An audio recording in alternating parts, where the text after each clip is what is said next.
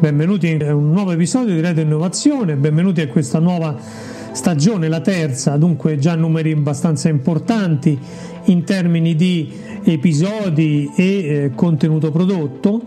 e benvenuti a questa nuova stagione che riprende dopo una pausa estiva abbastanza lunga di qualche settimana, insomma. Ci siamo presi un po' di tempo per riflettere tutti quanti su quello che sono eh, i problemi che c'è il mondo, eh, ci troviamo in questi giorni alle prese con una crisi politica per cui eh, anche il mondo dell'innovazione in qualche modo fa i conti con quelli che sono le politiche nazionali e proprio in questi giorni c'è stato anche un, un decreto importante che mette sotto la presenza del Consiglio, crea un dipartimento per il digitale, per cui un'attenzione importante da parte della Presidenza del Consiglio, chissà a questo punto con la nuova configurazione di governo che sembrerebbe venire a breve, cosa accadrà, eh, quali sono le, le, strategie che saranno messe in atto. Eh, detto questo, io cercherei di eh, andare avanti e cominciare questo nuovo episodio. Avremo tempo di ragionare un po' su quali sono le cose che ho pensato per questa nuova stagione eh, perché alcune riflessioni poi quest'estate le ho fatte, insomma, però adesso vorrei eh, non tediarvi su queste riflessioni più ad ampio spettro, insomma, sulla ragione del mondo e invece andare direttamente a quello che è il, il contenuto dell'episodio di oggi, eh, nel quale parliamo di e-welfare. Allora, cerchiamo di chiarire cos'è per me l'e-welfare, da dove viene e tutto il resto. Qualche anno fa, ormai quasi direi nel 2010, 2009-2010, a Roma si è tenuto uh, l'Internet Governance Forum. Per chi è un po' più dentro le tematiche diciamo sociali dell'innovazione, insomma, quelli che sono gli impatti sociali, sa che l'Internet Governance Forum è un meeting eh, creato dall'ONU moltissimi anni fa. Eh, ogni paese fa il proprio Internet Governance Forum, un po' meno negli ultimi anni, ha, ha preso meno piede, meno, ha meno impatto insomma anche comunicativo e poi si tiene un meeting internazionale in cui paesi di tutto il mondo, popoli di tutto il mondo si incontrano a, dus- a discutere delle politiche di internet. Per la verità, vedendo l'evoluzione che c'è stata pe- su internet con pochi grandi monopoli che governano tutto in modo quasi diciamo assoluto onestamente qualcosa non è andata proprio benissimo eh, nella costruzione dell'Internet Governance eh, Forum che doveva essere insomma in qualche modo l'organismo che avrebbe dovuto eh, creare le politiche di, di, governance a livello internazionale. Ma vabbè, chiusa questa ipotesi, questa parentesi,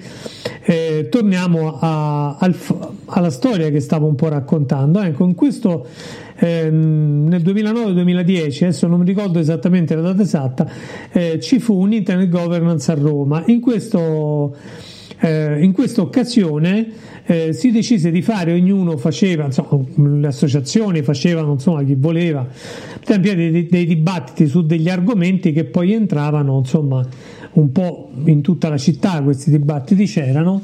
e, e poi sarebbero entrati in qualche modo eh, in connessione l'uno con l'altro, insomma. Eh, sulla connessione onestamente non è stato moltissimo così, però è stata una iniziativa ricca, nel senso che tante persone, tante associazioni sono viste, eccetera. In quell'occasione, e qui arriva l'e-governance, uh, l'e-welfare, se no qualcuno si chiede perché mi fate perdere tempo, ecco, in quell'occasione ehm, io ho organizzato un dibattito sull'e-welfare, ehm, su cos'è l'e-welfare per quanto mi riguarda e poi mh, mm, cerco di spiegare perché oggi riparlo di welfare e non è un caso. L'e-welfare perché eh, il welfare è la base eh, principale mh, mm, con cui vivono le grandi società occidentali eh, soprattutto quelle europee ovviamente, ma non solo, il Canada per esempio è un grande esempio di, ha un grande welfare ecco, diciamo, tutte le società occidentali eh, hanno un welfare importante. Eh, quello che però si è notato negli anni scorsi, e qui è la riflessione, i costi del welfare diventano sempre, di, sempre più alti e il, eh, i contributi economici che entrano nel welfare in termini di costi e i benefici che hanno le, le popolazioni, insomma la società, ehm, alcune volte eh, tende a, a, scendere anziché a salire, cioè tanti soldi si perdono in qualche modo nella, non nell'erogazione del servizio al cittadino come così dovrebbe essere, ma in tutta un'altra serie di costi associati all'organizzazione del servizio o di costi generati dal cittadino per godere di quei benefici. L'Italia è un caso particolare con una burocrazia anche eh, esagerata, però diciamo la riflessione valeva in generale e vale ancora in generale su come le tecnologie del digitali possono aiutare il welfare a organizzarsi meglio. E dunque in qualche modo automatizzare il welfare, che spesso sono decisioni basate su trigger, diciamo fondamentalmente, e come questa cosa può diventare un patrimonio sociale. Eh, ultimamente ho letto eh, de, un articolo e diversi commenti su questo tema perché è un tema che è stato ripreso in particolare da piccoli comuni, piccole entità te- territoriali che hanno posto il problema di come il digitale può aiutare il welfare a diventare uno strumento, diciamo, molto più utilizzato rispetto a quello che è oggi, con molte più potenzialità. Ecco, io penso che da questo punto di vista, diciamo, effettivamente c'è una grande potenzialità, ma ci sono anche non solo una potenzialità teorica, e qui potrei fare una riflessione, e come ne facciamo tanti noi che ci occupiamo di questo settore, potremmo digitalizzare quello, digitalizzare quello, benissimo. Ma eh, ad esempio, se noi prendiamo il caso del fisco, che da qualche anno è stato abbastanza automatizzato, io mi sono occupato di questo problema molti anni fa, e ho sempre pensato che eh, se il fisco ha tutte le informazioni di tutte noi e questo per default ormai ce l'ha perché deve fare una lotta eh, per ma poi ov- ov- ovviamente c'è sempre una parte non, in- non irrilevante ma insomma c'è una parte minore. Ormai tutte le transazioni che noi facciamo sono tracciate e il fisco può chiederci a ognuno di noi come io faccio ad avere tot spese se non ho entrate sufficienti a tenere quelle spese insomma no? dunque questo è per quanto riguarda il fisco questa cosa è andata bene cioè io adesso posso fare il 730 precompilato posso avere tutta una serie di attività già automatizzate e dunque tutto sommato avere una grande semplificazione burocratica del rapporto col fisco che è una di quelle cose che per chi lavora un orario lungo, impegnativo, eccetera, diventa un impegno in più che onestamente diciamo si può evitare insomma. in Italia esiste fortemente la logica che il cittadino nel rapporto con la pubblica amministrazione chiede delle cose e ottiene gli viene concesso delle altre cose in realtà stiamo in uno stato di diritto e dunque una volta che la legge prevede una certa cosa, un diritto o un dovere, quella immediatamente dovrebbe essere messa a terra. Il cittadino non dovrebbe chiedere, ad esempio, se vuole il reddito di cittadinanza o non lo vuole. Se ha diritto a quella cosa, il fisco dovrebbe saperlo e oggi ormai in gran numero lo sa e automaticamente procedere d'ufficio a mandare il reddito di cittadinanza al cittadino, salvo dirgli attenzione perché se tu ritieni che questo reddito non devi prenderlo perché per le tue valutazioni ritieni di non doverlo meritare, segnalacelo perché se tu lo prendi comunque noi lo verremo a scoprire e a quel punto i guai sono molto molto grossi, secondo me a quel punto si va si dovrebbe andare sul penale con pene anche importanti. E questo per quanto riguarda il fisco. Per quanto riguarda il welfare, io credo che si possa fare esattamente la stessa cosa. Anzitutto esistono, e qui ne ho scritto anche diversi articoli su questo argomento su agendadigitale.eu, eh, government as a platform, e dunque piattaforme digitali che hanno sopra delle regole e eh, implementate del, degli automatismi che consentono di eh, supportare il government attraverso sistemi digitali avanzati, se questo government as a platform noi l'applicassimo al welfare dunque creare welfare as a platform proprio per creare una sigla nuova che fa sempre pandanna con tutto, come sappiamo noi bene informatici o comunque persone che sono di derivazione informatica si occupano di questi temi. Ecco, una volta che io faccio welfare as a platform, a quel punto potrei accedere a tutti i dati del fisco, perché spesso anche sono connessi, fare dei check incrociati e attribuire d'ufficio tutta una serie di diritti e di doveri alle persone. Dunque, vedere immediatamente eh, qual è il livello di contributi che hanno le singole persone, quali sono i livelli di reddito, se hanno diritto o no ad accedere a un asilo nido, a una scuola, a, se hanno diritto o debbono assistere un malato o meno, se ci metto per esempio insieme i dati del fisco, i dati del Ministero della Salute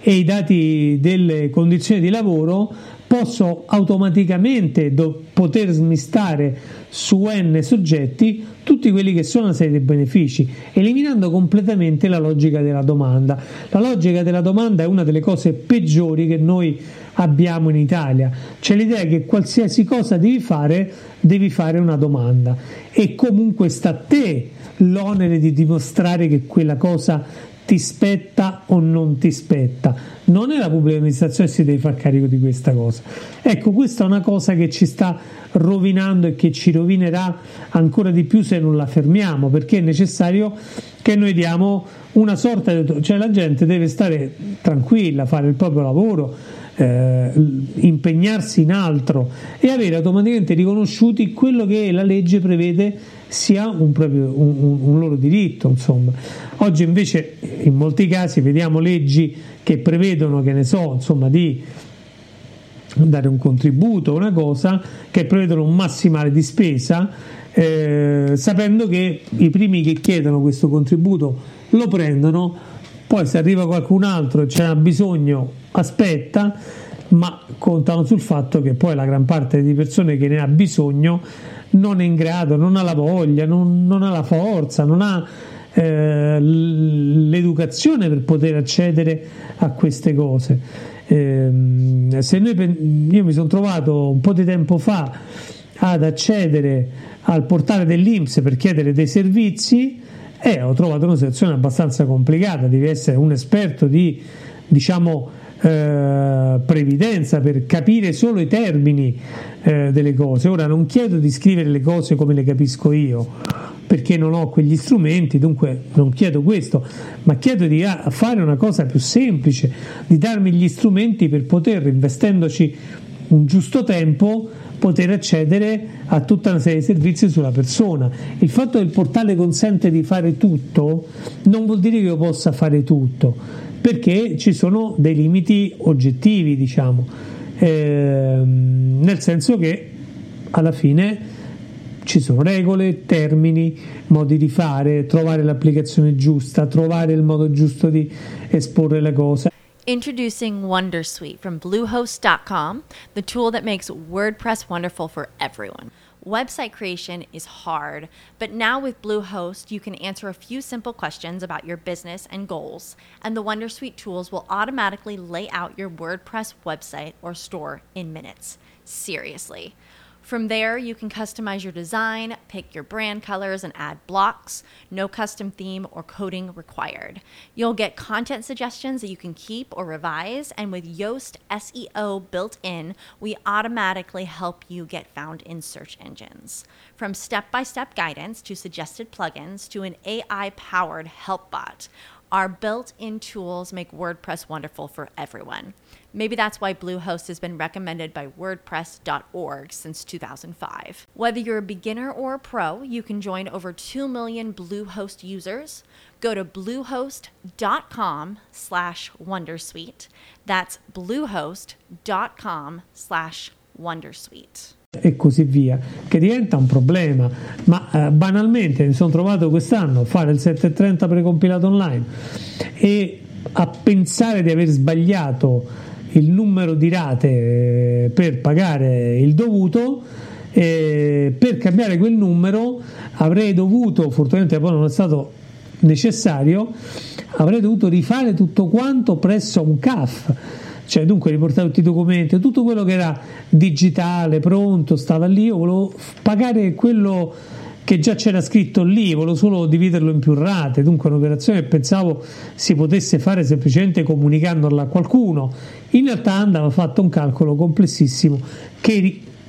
partiva dal fatto che avrei dovuto rifare tutto completamente. Per quanto riguarda il tema del welfare la cosa è ancora più importante, soprattutto perché sono diversi enti che insieme lavorano su questa cosa, il comune ne fa un pezzo, la regione ne fa un altro, eh, lo Stato ne fa un altro ancora, eh, gli, alcuni enti territoriali ne fanno altro, eh, la salute ne fa un altro e così via, tutti senza nessun raccordo, per cui questa cosa diventa sempre più problematica. Per questo io penso che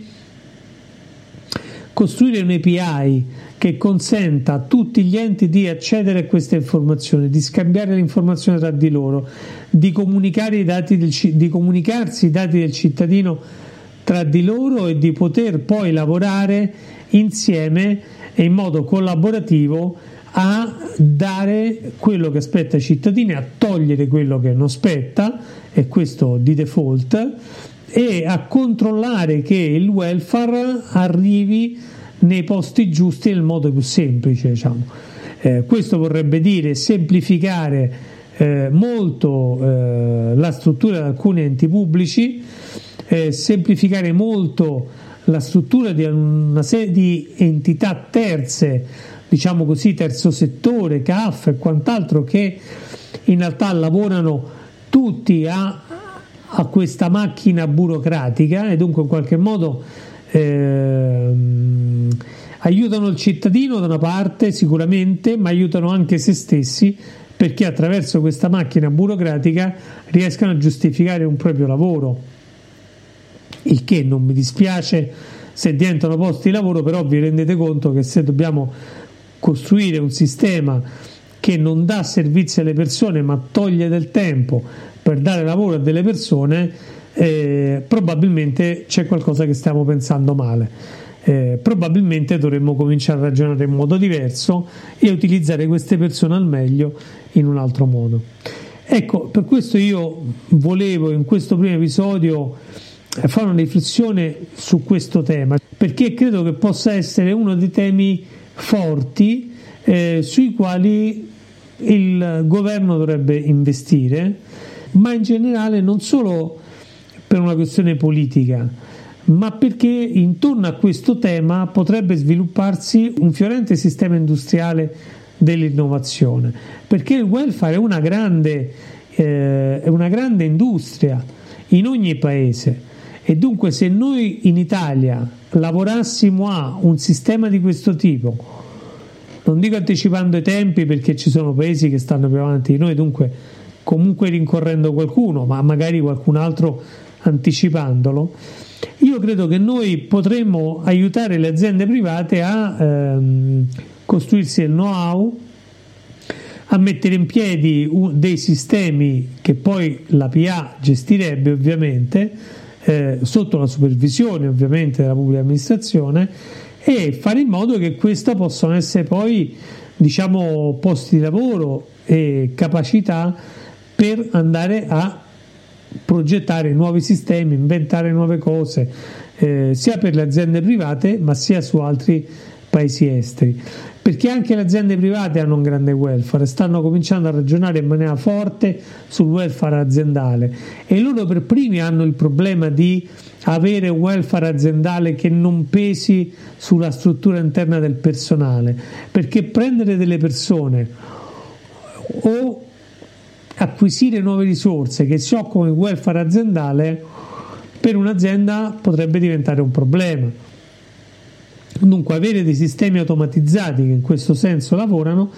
eh, potrebbe essere effettivamente una cosa vantaggiosa.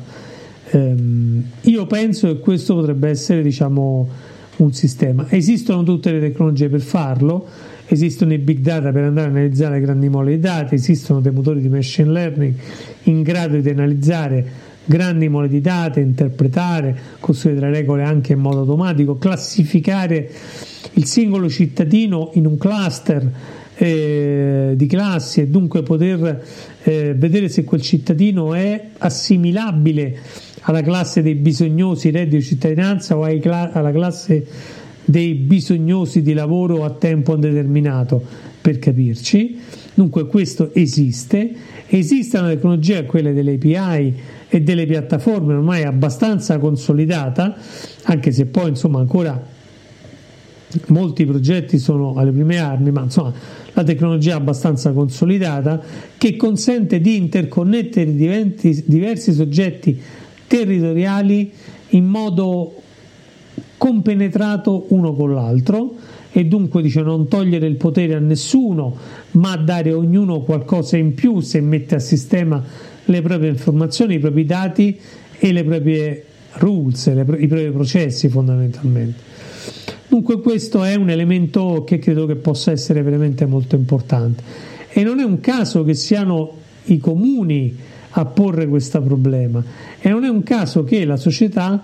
eh, sente il bisogno di questo perché spesso abbiamo fatto eh, progetti di eh, smart city, no? dunque costruito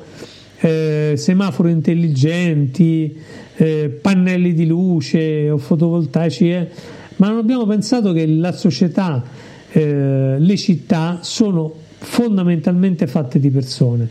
e eh, io mi sento parte di una comunità se questa comunità è in grado di prendersi eh, io mi rendo conto che si prende carico di me nel momento in cui ho bisogno e poi io mi prendo carico di, degli altri quando gli altri hanno bisogno. Dunque il welfare è un elemento centrale eh, in una società coesa eh, ed è un elemento centrale nella società moderna. Eh, ragionare sui welfare è uno delle, diciamo così, pallottole d'argento che eh, possono essere messe in campo per costruire società eh, più giuste, più eque, più vivibili fondamentalmente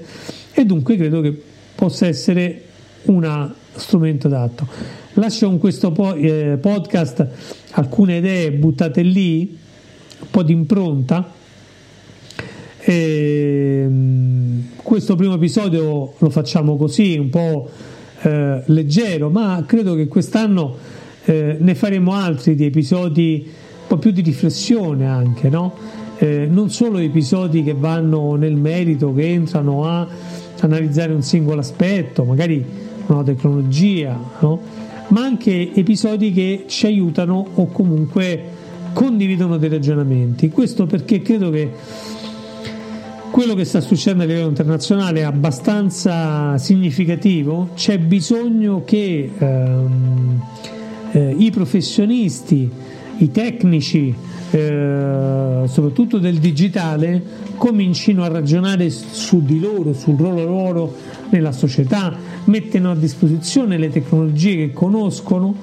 che sono molto potenti, di tutta la società, in qualche modo assumano sempre di più una dimensione etica accanto alla dimensione professionale. E questo credo che eh, sarà uno dei eh, motivi principali in qualche modo di questa terza stagione di Radio Innovazione. Per ora io vi saluto, vi auguro una buona settimana produttiva a tutti e vi invito a tornare qui domenica prossima in un nuovo episodio di Radio Innovazione. Bentornati e eh, buona settimana ancora.